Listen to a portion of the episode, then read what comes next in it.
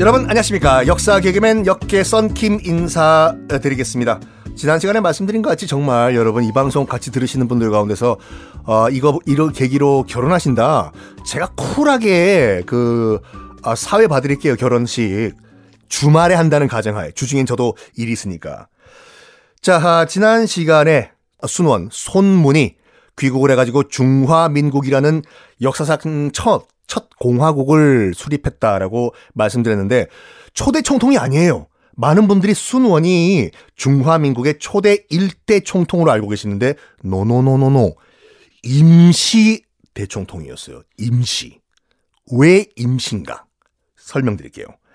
그리고 또 많은 분들이 이제 그 중국 대륙을 다 통일한 그 공화국이라고 알고 계시는데 아니라니까요. 중국 남부 지방만 통일을 한 상태예요. 중화민국이 양쯔강 이남만. 양쯔강 이남만. 그래서 미완성의 혁명이다 뭐 이런 말이 있는데 꼭 기억하세요. 중화민국을 건국한 거는 양쯔강 이남 중국 남부 지방만 통일한 상태예요. 그러면 양쯔강 이북 북부 지방은 어떤 상태였는가? 아직 청나라가 있어요. 마지막 황제 그 영화 마지막 황제 선통제 푸이 푸이가 집권을 하고 있는 아직까지 청나라가 있는 상태였는데 이 푸이가 꼬마잖아요, 여러분. 엄마, 내가 황제야? 네, 배야. 황제면 뭐든지 할 수 있어. 이 꼬마가 어리버리하니까 누가 실권을 쥐고 있었냐면 위안스카이라는 군벌 이 통치하고 있던 상황이었어요. 북부 베이징을 포함해가지고 위안스카이 뱃속에 하늘이 있냐? 뱃속을 봐봐. 위안 스카이야가 아니라 원래 이름이 위안 스카이고 우리식으로 발음하면 원 세계. 퍽! 아이고 참 원 세계도 때리네가 아니라 사람 이름이에요. 이 원세계 또는 위안 스카이가 집권을 하고 있었는데 군사력으로 모든 청나라를 다 지배하고 있는 상황. 순원이 고민을 해요. 남부지 남부에 있던 중화민국의 순원이 고민을 하는 게 뭐냐면 일단은 군사력으로 위안 스카이와는 잽이 안 되는 상황이었는 것이 왜냐하면 오합지졸이었어요. 중화민국이 말이 좋아서 미, 중화민국이지 급하게 만든 그런 그 혁명국인이겠다 보니까 당나라 군대 뭐 오합지졸이고 북부 베이징에 있는 위안 스카이의 군대는 몇 년 동안 정규 군사 훈련을 받은 정규 군이에요. 싸우면 져요 쑨원이. 그래가지고 쑨원이 고민을 하는 거거든요. 야 저기 위안스카이한테 전화 한번 넣어봐. 네. 베이징 어, 지역 번호가 뚜뚜뚜뚜뚜 뚜르르. 喂 위안스카이. 아 나 쑨원인데 어 잘 지냈어? 아 여기야 뭐 항상 그렇지 뭐. 웬일이여 쑨원? 뭐 남부 지방에서 중화민국 건국했다며 축하해. 그 내가 하나 제안 좀 하겠어 위안 스카이. 순원 무슨 제안인데 말해봐요. 당신이 장악하고 있는 중국 북부에 청나라를 망하게 해주게 한다면 당신이 뭐 실권자니까 당신이 청나라를 멸망만 시켜준다면 내가 나 순원이 대총통 자리를 당신에게 양보하겠소. 난 현재 임시 대총통이거든요. 1대 1대 총통 자리 당신 위안스카이가 하, 시오. 단 청나라를 좀 망하게 해주시오. 허허! 나보고 총통하라고? 그래 뭐 믿져야 뭐 본전인 거 본전이 아니라 내가 남는 장사네. 알겠어 순원. 그래가지고 순원과 위안스카이가 합의를 해요. 이런 식으로. 그래가지고 1912년 2월 그러니까 1월에 중화민국이 탄생을 했지 않습니까? 바로 다음 달 한 달도 안 돼가지고 위안스카이가 자금성에 들어가가지고 마지막 황제 푸이를 끌어내려요. 폐위를 시켜요. 안 돼 안 돼 나 황제 계속하고 싶어. 조용해 내려와. 그래가지고 1912년 2월 청나라가 공식적으로 멸망을 합니다.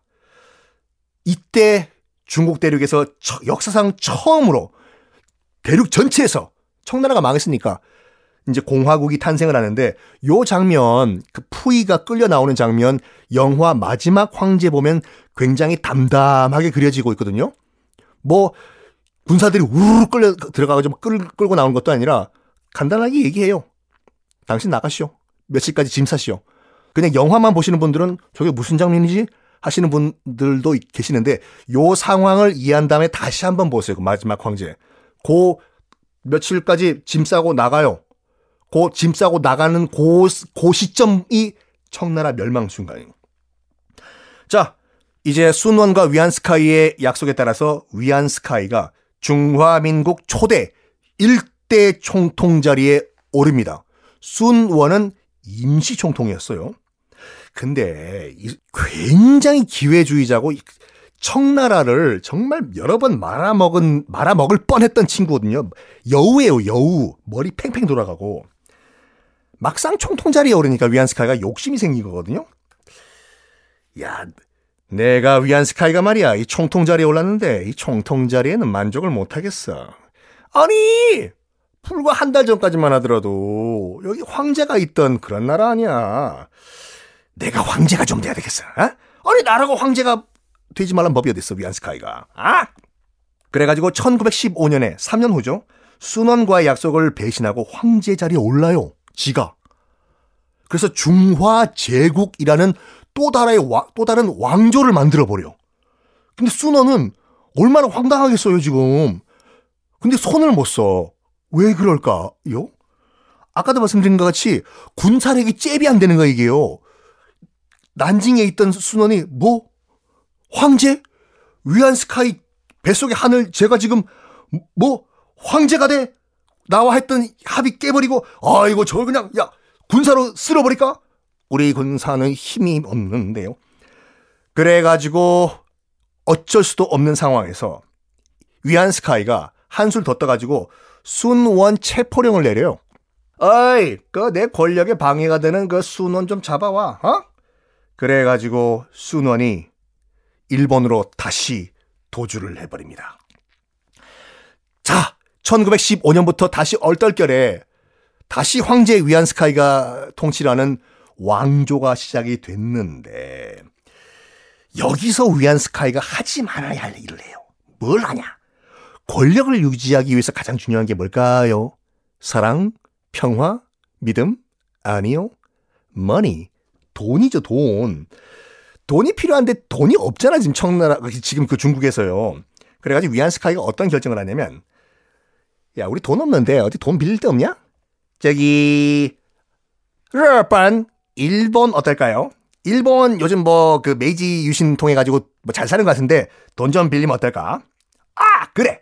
일본의 지원을 받자 몰래 이런 결정을 내립니다. 위안스카이가. 그래서 일본과 몰래 체결을 어떤 조약을 체결하거든요. 어떤 조약인가?